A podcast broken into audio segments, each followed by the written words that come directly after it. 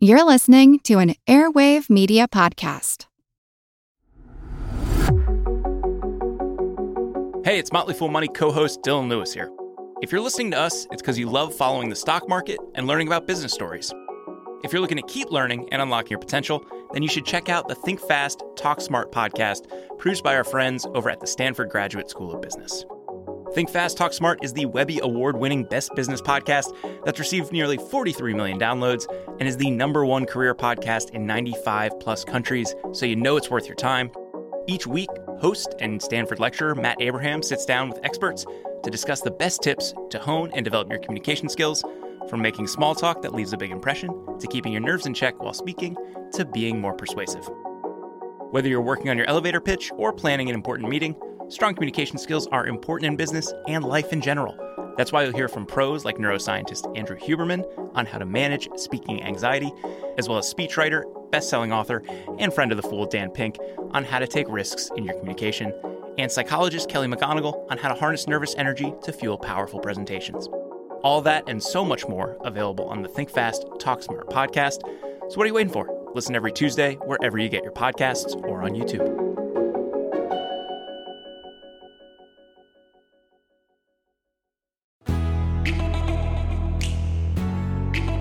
Hey everyone, I'm Jean Chatzky. Thanks so much for joining me today on Her Money.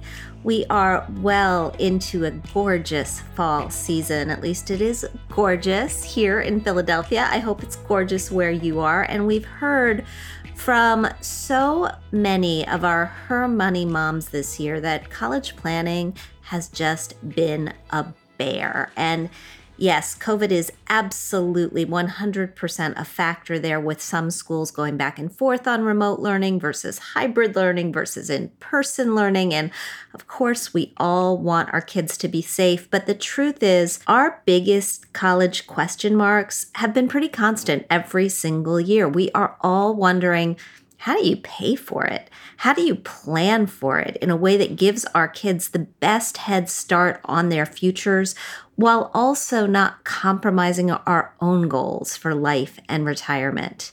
Today, over 43 million Americans have student debt. That is one in eight of us. And women typically borrow more than men. That's according to the American Association of University Women. The average debt that student borrowers carry for a bachelor's degree is around $30,000. But then when we take a look at secondary degree programs like dental school, for example, that debt shoots up to close to 300,000 per borrower. But it should come as no surprise that the vast majority of us will have to borrow. According to data from the College Board, the average sticker prices for tuition and fees for full time students in the 2020 2021 school year. Just remember, this is tuition and fees. This is not room and board. This is not beer and pizza. The average sticker prices were $10,560 for a public four year college. That's for in state students and $37,650 per year at private nonprofit institutions. That's every single year. The question is Does hearing these statistics really do anything except for make us worry? We all have unique financial situations, and where our kids decide to go to school and what they decide to study has absolutely everything to do both with the price tag of their education and their ability to pay down that debt. And these days, there are so many different ways to pay for college. Some of us will use a mix of savings from a 529 plus federal loans. Some of us will use income along with a mix of federal loans and private loans. Some of us will have the benefit of scholarships. And then, of course, there is the FAFSA, the form that every student needs to fill out that will help us unlock access to so many of these opportunities. The point is yes, the picture is complex. Complex is probably an understatement, but there are options for everyone. I have, through my career as a reporter, had the opportunity to meet and talk with so many experts in the college scene and the financial landscape. And I got to tell you that very few have made as consistent sense to me as Christine Roberts. She is head of student lending at Citizens Bank. She's been in the financial services industry for 30 years. She tells it straight, and she has helped educate countless families to figure out what their best options are when it comes to borrowing for school or not borrowing for school so that they can realize their aspirations without breaking the bank. And so I'm so happy to have her here today. Christine, welcome.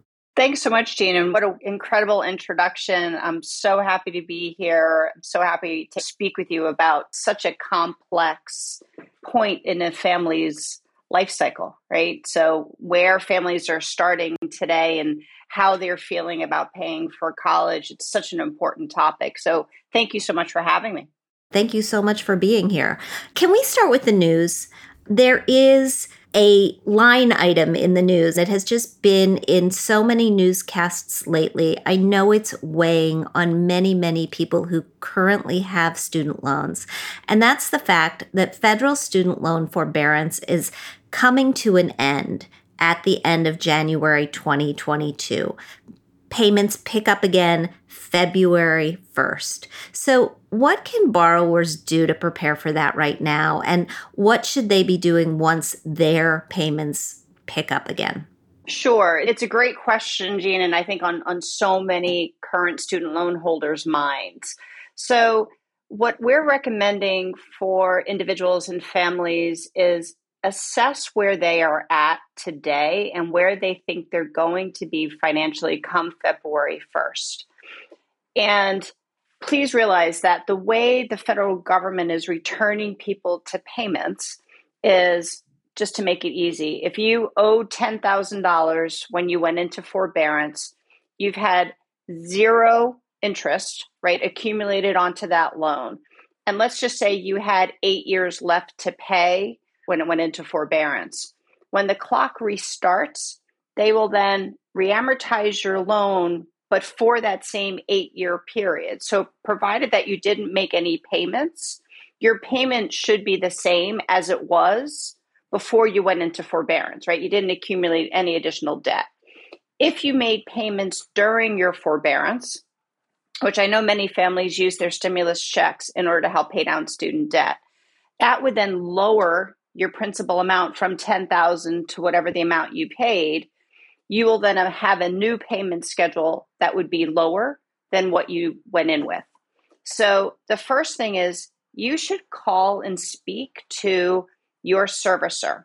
Most federal loans, the way they've done it, is a student would be with one servicer. Now, if you went to grad school, you may have two servicers, but the most important thing is talk to your servicer first and foremost to understand where they believe, I don't think they've done all the recalculations yet, but where they believe your payment is going to be starting February 1st.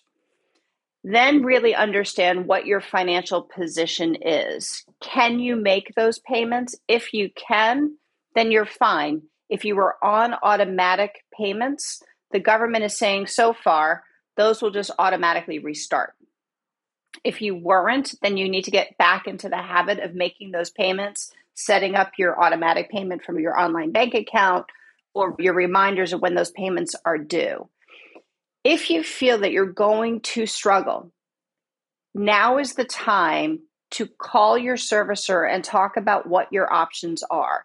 There are additional forbearance available for financial hardship through the federal government. There's also income driven repayment plans that, while we as an industry, the private side, do not support income driven repayment plans because all you're doing is adding more to what you owe. For those who are in trouble and don't meet a forbearance criteria with the federal government, it's a way to at least make some contribution, keep your loan current while you're getting back on the pay scale to be able to support your debt. And so I really recommend families calling now, even though payments don't start till February 1st, because a couple of reasons. Two, of the largest federal servicers have notified the government that they will no longer be servicing loans. And that is millions upon millions upon millions of families that are going to get transferred. So there's going to be a lot of transition of moving loans to other servicers. And so it's best to get in with your servicer now, one, to understand your position and your options if you need them, but get yourself set up now so that if and when you return to repayment, you're set up in a way that you want to continue. So if you get transferred as an income driven repayment plan from Navient to whomever you're going to get transferred to, that will continue. And you can imagine the amount of confusion I think that's going to go on when people are getting transferred and going back into repayment, how many more phone calls the new servicer is going to get. So, you know, we're counseling folks today to say, put all of that in order now, because once you get transferred, you can always change it if you need it. But do your homework now so that it's much less stressful come February 1st. Can I just ask a question about something else that you mentioned, and that's the decision to go into income based repayment? You said basically what you're doing is just adding to what you owe. Can you explain that a little bit more? Because I think sometimes people don't understand what is exactly happening when you stretch out the term and when you lower your payments, even when it's necessary. I've advocated for this in a number of different situations. I think an explanation would be huge. Yeah, you know, I think to your point, Jean, so many people don't really understand. And we get a lot of calls from people who say, well, I was on an income driven repayment plan and now 5 years later I borrowed 10,000 and now I owe, you know, 14. What happened? So, here's what happens. Let's say your payment is $250 a month, $200 in principal and $50 in interest. And you go on an income driven repayment plan for only $25 a month. Well, there's a huge delta there, right? You got $225 of which 25 is interest that you have not paid on that loan. That interest then gets added back into your principal of what you owe. So the interest continues to accrue within your loan. So it keeps getting added onto your loan and onto your loan. And so your principal amount then begins to grow and grow and grow. And so, number one, that's one of the reasons why we in the private industry do not offer income driven repayment plans because you're compounding your debt in a way, as far as the prudential regulators are concerned, is really not appropriate. But we understand why the government has the program so that quite frankly, if you're a first year out of college and you're struggling to get, you know, a job or you're in a lower paying job, you know you're going to begin to make more money over the next few years. And so if you do have to go on an income driven repayment plan, you should have a timeline to say when that's going to stop. And we say don't be on it more than two years because, again, all you're doing is adding to the debt that you already have, which means your payments later are either going to be longer or bigger and it's harder. The last item in the news that I want to touch on is loan forgiveness. We know that there's some changes coming down the pike, or at least it looks like there might be some changes coming down the pike. This has been an area where it's been very, very difficult for people to find relief. Is this for real this time as you're reading it? So there's two different things there, Jean. One is, and it's made headlines most recently, is public service loan forgiveness. Right? They have fixed the public, supposedly, fixed the public service loan forgiveness process. So if you go in the Wayback Machine, probably about three years ago, there was a whole lot of press around the fact that of the over 100,000 people who applied for public service loan forgiveness, less than 1% were, were actually approved. And that's because the process was bad. You had to be in this program for 10 years in order to get the forgiveness. You had to file paperwork every year. Paperwork was getting lost. People didn't realize that they had to file paperwork every year. And so, a benefit that was promised to these individuals if they stayed in public service for 10 years or more was not attainable based on how the process was set up.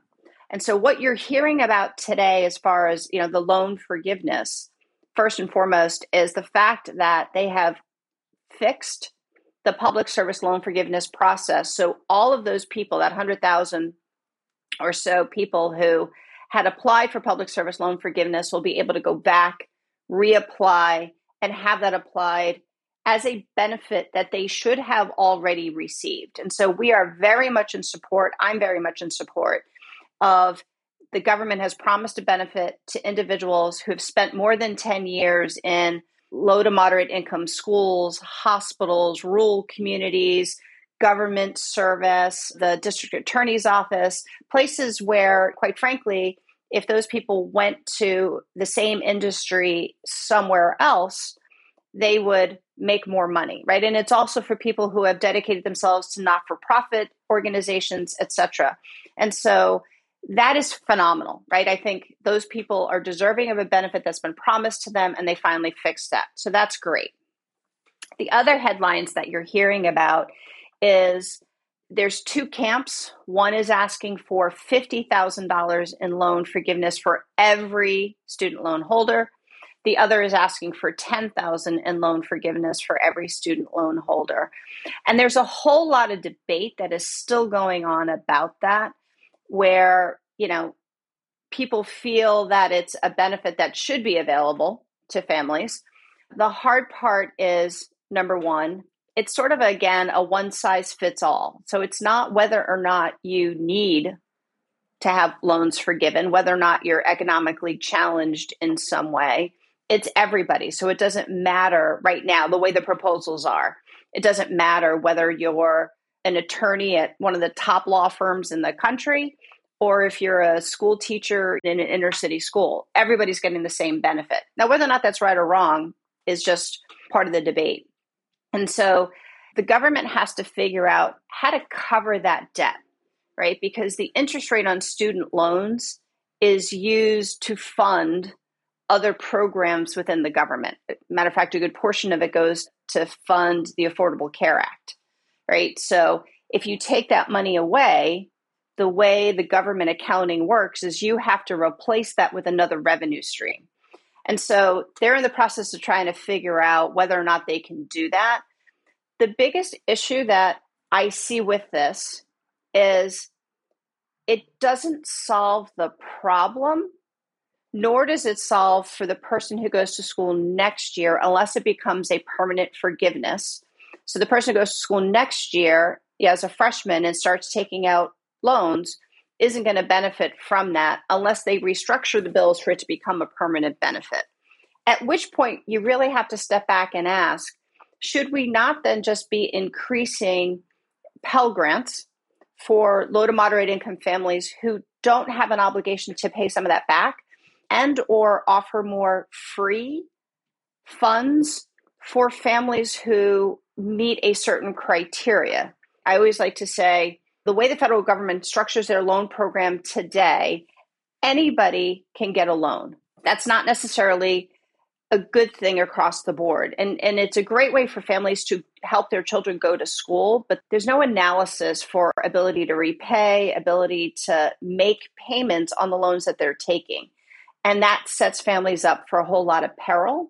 The other side is should a Bill Gates son be able to just take a federal loan, right? There's a whole dichotomy right. of discussion around that. But on the forgiveness side, we are not figuring out how to fix the ultimate problem, which is cost of attendance, quite frankly. And two, how it becomes a future benefit for people who really need the benefit versus just a one size fits all benefit. That's a really wonderful explanation and also a great way to transition to where I want to go next, which is for those families who are looking at college next year, the year after. In reality, as we talked about at the top of the show, we've got three primary sources for college funding. We've got money that you are earning now, we've got savings that you've accumulated, and we've got borrowed funds. How do you figure out how to toggle those three levers? Like, where do you pull the money from and when? What you need to start is first and foremost in the research that you're doing and in the applications, quite frankly, for your child, making sure, number one, that you have multiple schools that your child would be happy to attend, right? I like to tell families make sure you have at least five schools. People get money based on not only your family's financial composition, but how your student fills in gaps within a student body. And so once you get that information, you need to sit down and really a have a conversation with your child slash children because most families have more than one child that is planning to go to college and say all right this is how much we think we're going to need to pay per year number one what are you asking your child to do to help with that number? Which is is it scholarship money that you want them to apply for? Is it adding to their school resume right? If they're just all sports do you add something else to their resume to give them something more rounded you know view to make them attractive to more schools who might be able to give them additional funds are you going to ask them to get a job to help pay for their pizza money right and so what is their contribution is one bucket then you say okay you've done everything you can to find free money now here's where our money comes into play this is what we think we have to contribute on a cash basis. And this is what we think we're going to have to take out in loans in order to cover these different tuitions. Timing for whether or not you use cash versus loans is really going to depend, I think, on the market conditions. We are now in a rising rate environment. Everybody's talking about that. Well, what that means in a rising rate environment is the cost to borrow is going to go up. So if interest rates today are about 3%, two years from now, they may be at four. That means it costs you more to borrow money. And if we're in a rising rate environment, that number should continue to go up for a period of time. None of us knows for how long. So basically, you're saying, and this is an important point because a lot of people borrow, right? Most yep. people borrow in some way or another. And whether we're talking about federal loans or whether we're talking about private loans, if interest rates are going up, the rates are going to go up. Yep.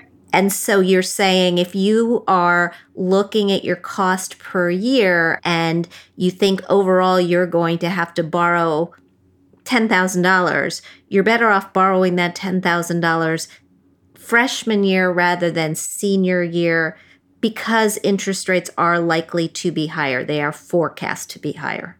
Yes, that would be the, the general idea, right? You should look at the savings that you have, speak to your financial advisor, because this is always a great place for them to help you.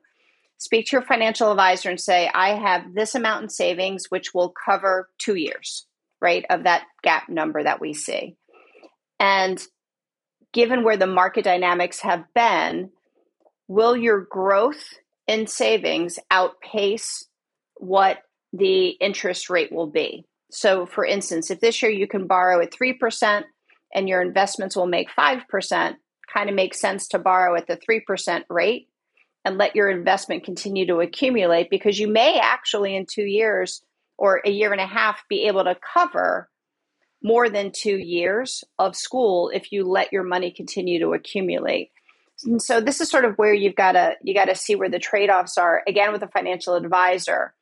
But if you know you can't cover all 4 years with the cash and you know we're in a rising rate environment, then borrowing earlier would be better for you in the long run from how much you have to pay for school.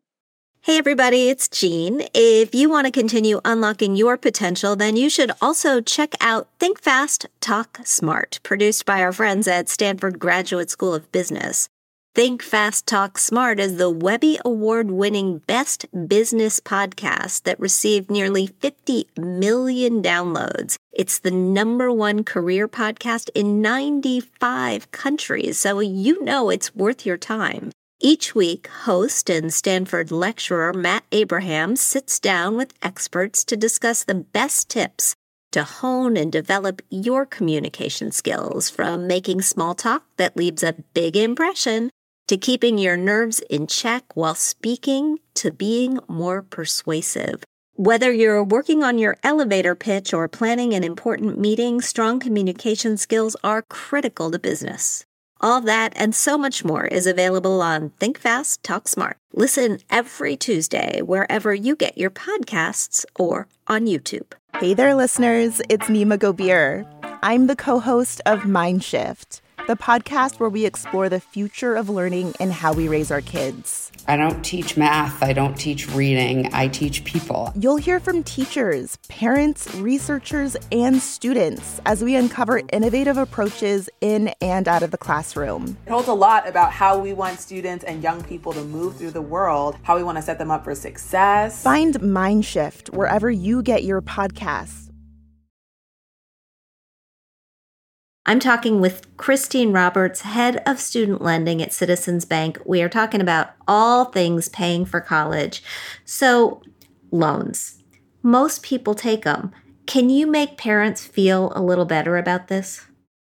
You know, Jean, it is an incredibly emotional decision for families and incredibly emotional moments, right? You're so excited that your child has gotten into the school or schools of their dreams and then you sit back and you go i'm not sure i can make it happen for them.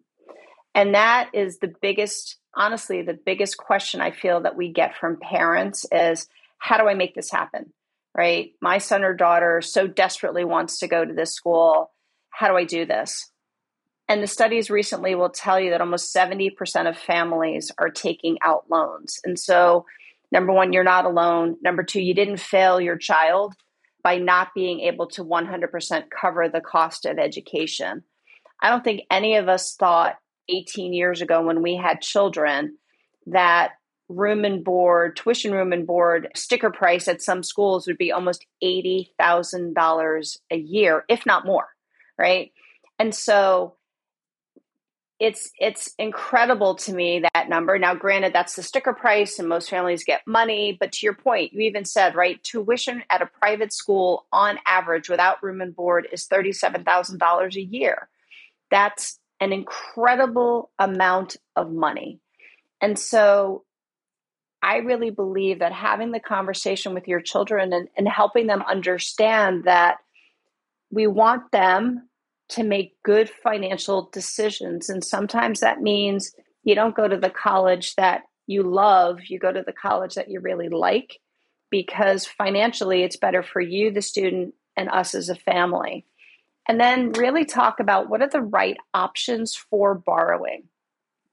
There's the Stafford loan, which everybody gets, right? Number one, everybody should fill out the FAFSA. And I say this a thousand times over, right? Right. And it's FAFSA time, right? It's October. So it's FAFSA time. It is FAFSA time. Fill out the FAFSA. So many parents say to me, Oh, I know I'm not going to get anything. I'm not going to bother.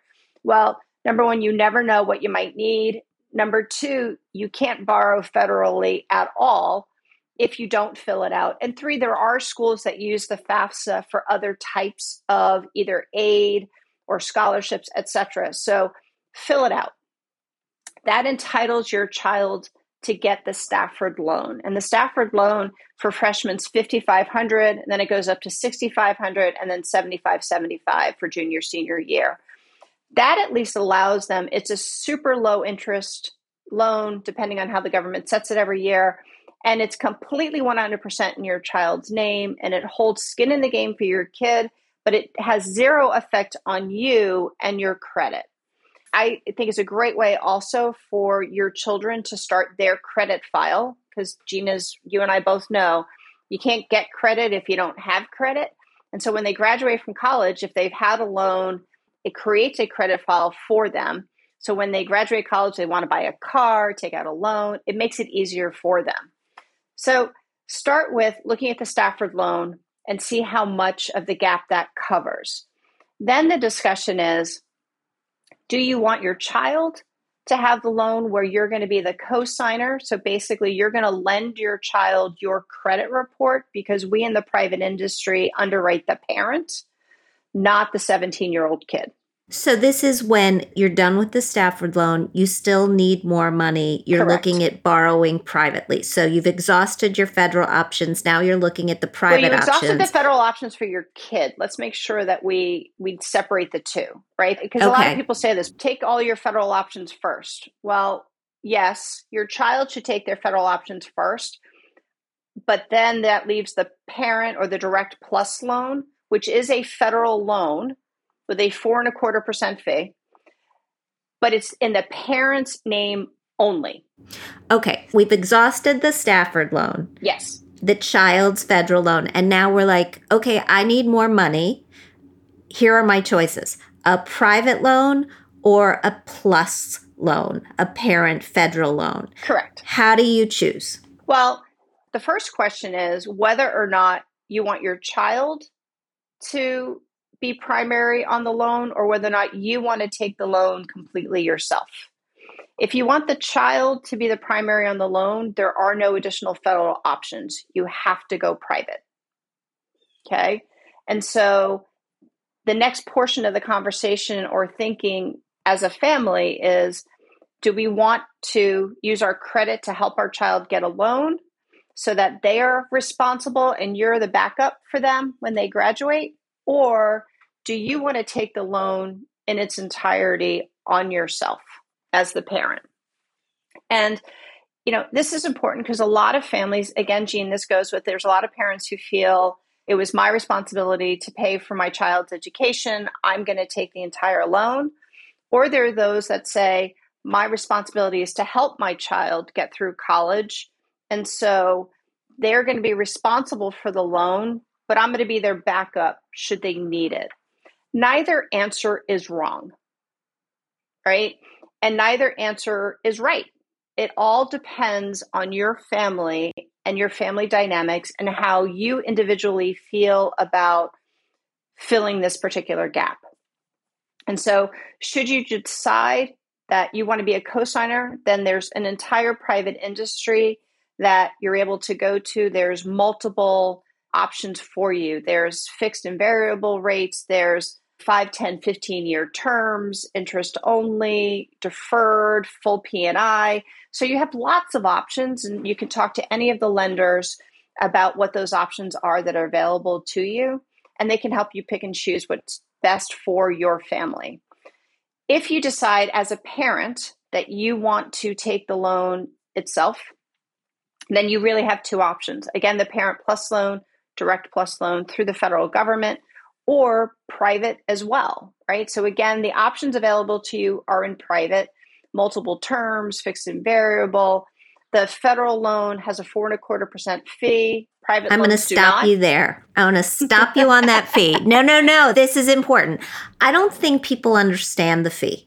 I don't think people necessarily understand that it's there, but I've heard you before equate it to a difference in the interest rate. So that four and a half percent fee, that's like paying an extra what, 1% interest, 2% interest? And how do you choose? I can't give you an exact number there. Jean, because it all depends on what the rate was set at as to what the APY becomes, right? And there's a whole calculation there that, interestingly enough, for private loans, we have to release something called a TILA to you as a borrower, right? A truth in lending disclosure where we have to show you both the APR and the APY that says this is your rate, this is how the rate goes throughout the life of the loan. And because we don't have any fees, they're pretty much the same number, right?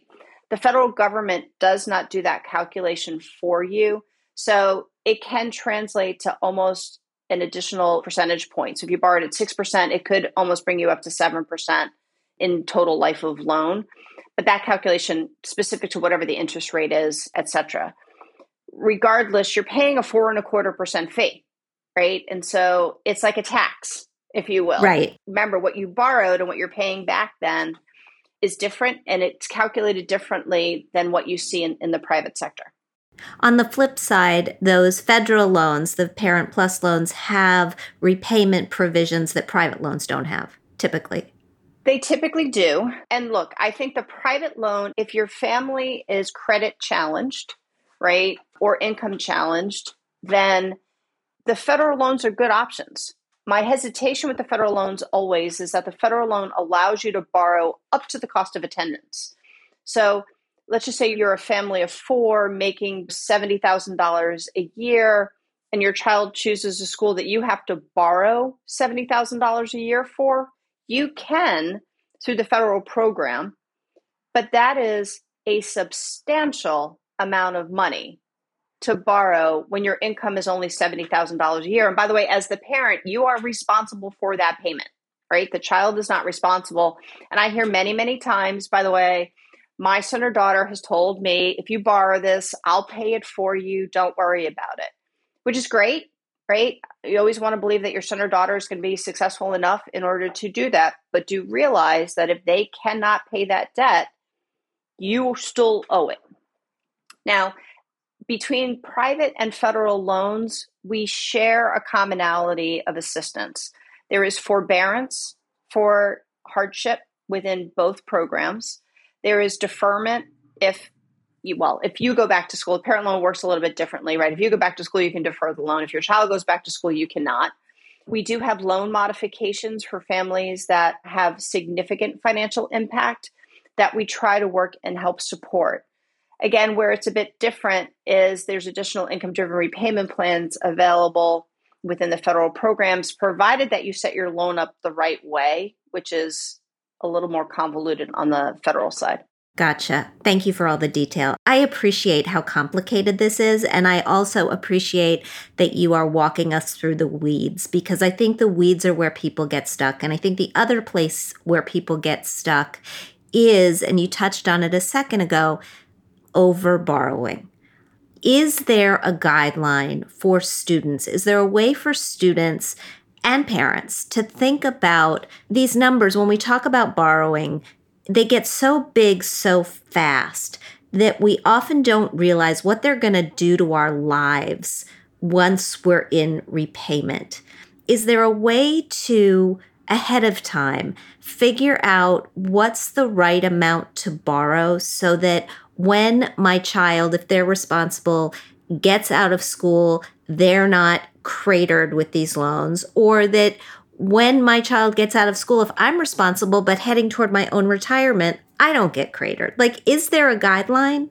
Yeah, there's a couple of ways to look at it, right? One, a lot of the industry says that you should not borrow more than what your I usually say second or third year salary is likely to be, but you can start with at least looking at first year, right? So the tool that I, I talked about earlier, Jean, where you can see based on the school and this major, this is how much money you're going to make when you come out. You know, figure a four or five percent raise per year to kind of get you to that salary. Is that tool free? I mean, if I'm not a Citizens Bank customer, can I go on your website and can I access that tool? You can within citizensbank.com, we have a student portal that you can go in and you can click into that and play around with it all day long. Okay, fantastic. So that was the first guideline, and I rudely interrupted you. No, no, no, that's okay. And so that number is really what they say that you should not borrow more than that over the course of four years, right? So you think about it. If you are pursuing a technology career and you look at it and the starting salaries are 85, 90,000 and you need to borrow 60, okay, you're kind of in the safe zone. If you're going to be a teacher and your starting salaries, you know, within three years is about, you know, 45,000 and you need to borrow 60, you really need to step back and think about, is this the right school? Can I go somewhere else where I don't need to borrow as much? And how much more stress is this going to put on me? the simple numbers that we like to use is for every 20,000 that you borrow, depending on your terms and your interest rates, you're looking at about a 250 to $300 a month payment. And so let's just say you have to borrow 60, that would make it $900 a month. How much are you making in salary, less taxes, right? So what's your take home pay?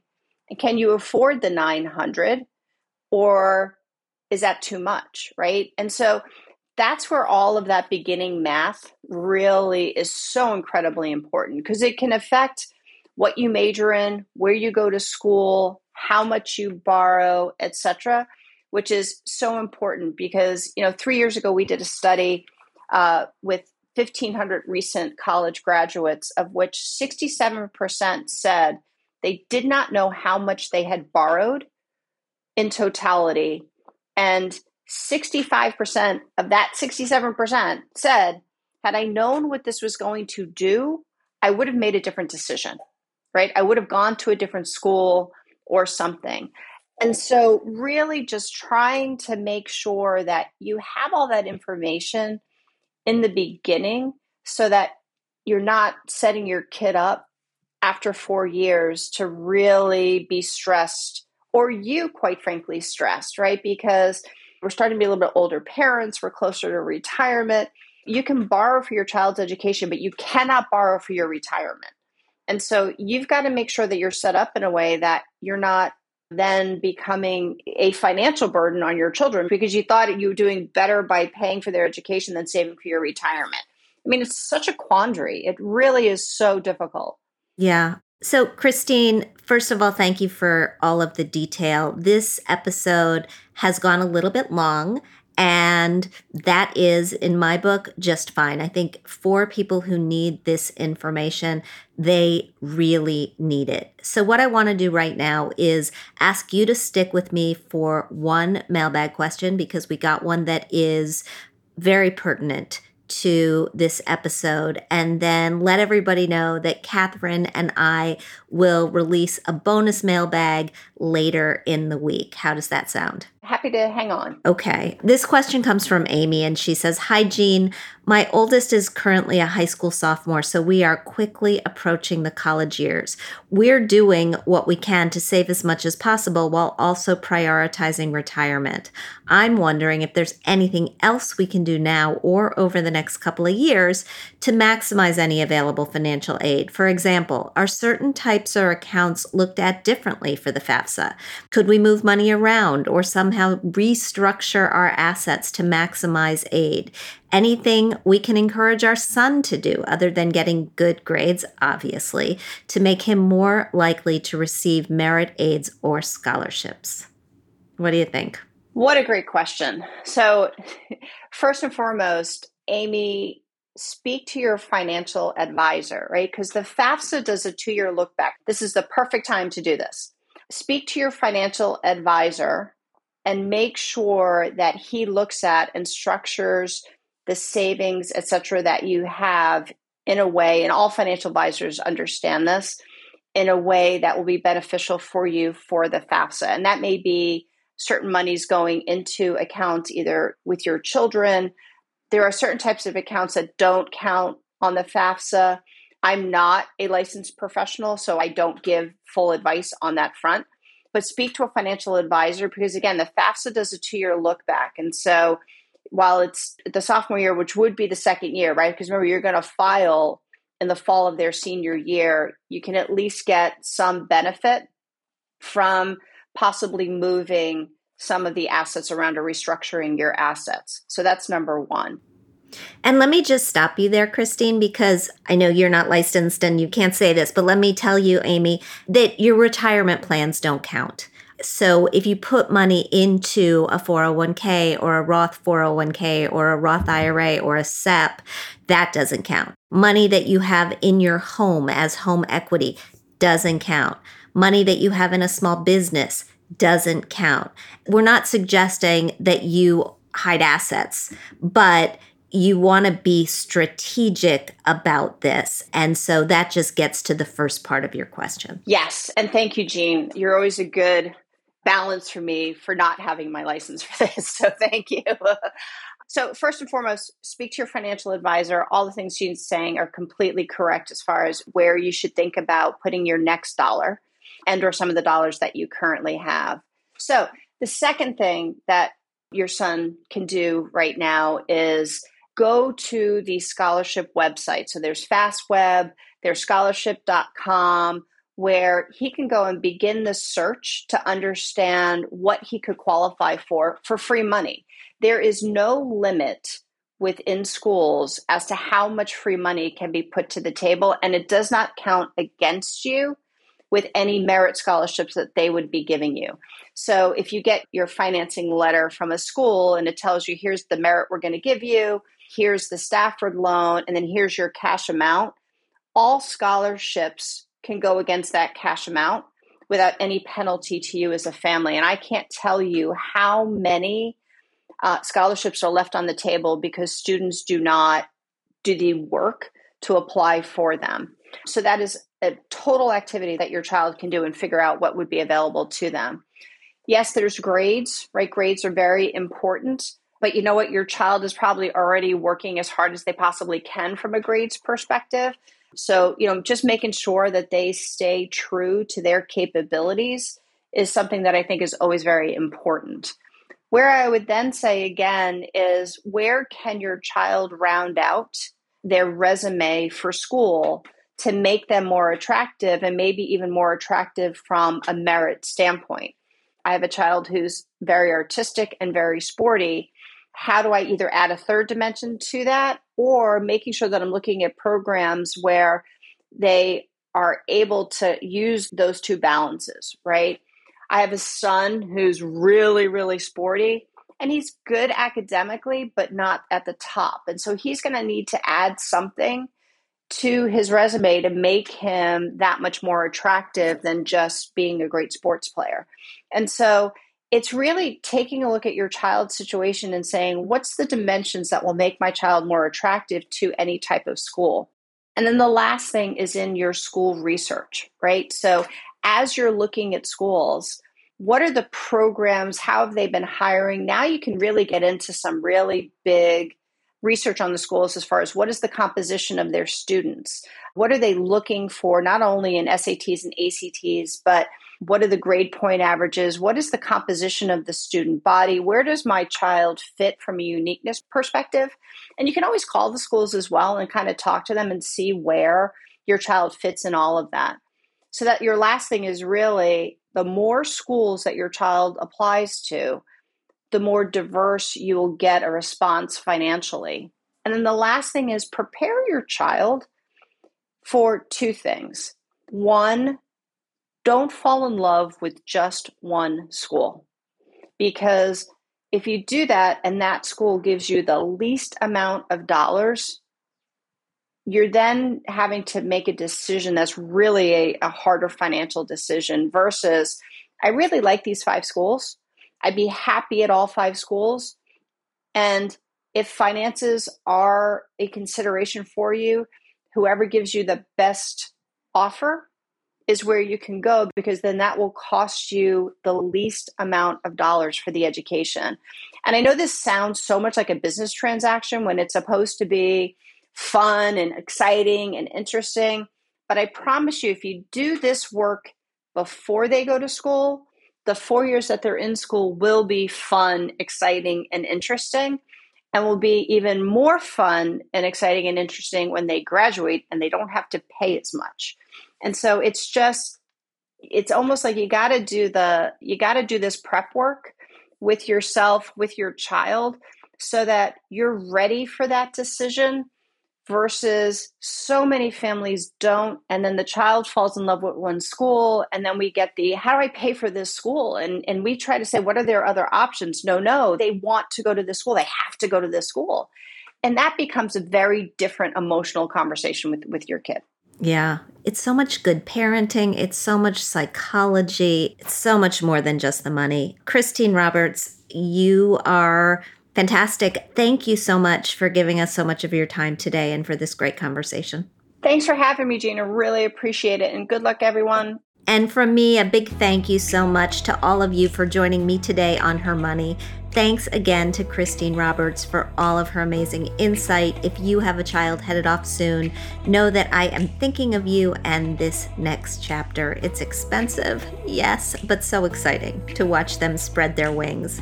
If you like what you hear, I hope you'll subscribe to our show at Apple Podcasts. Leave us a review because we do love hearing what you think.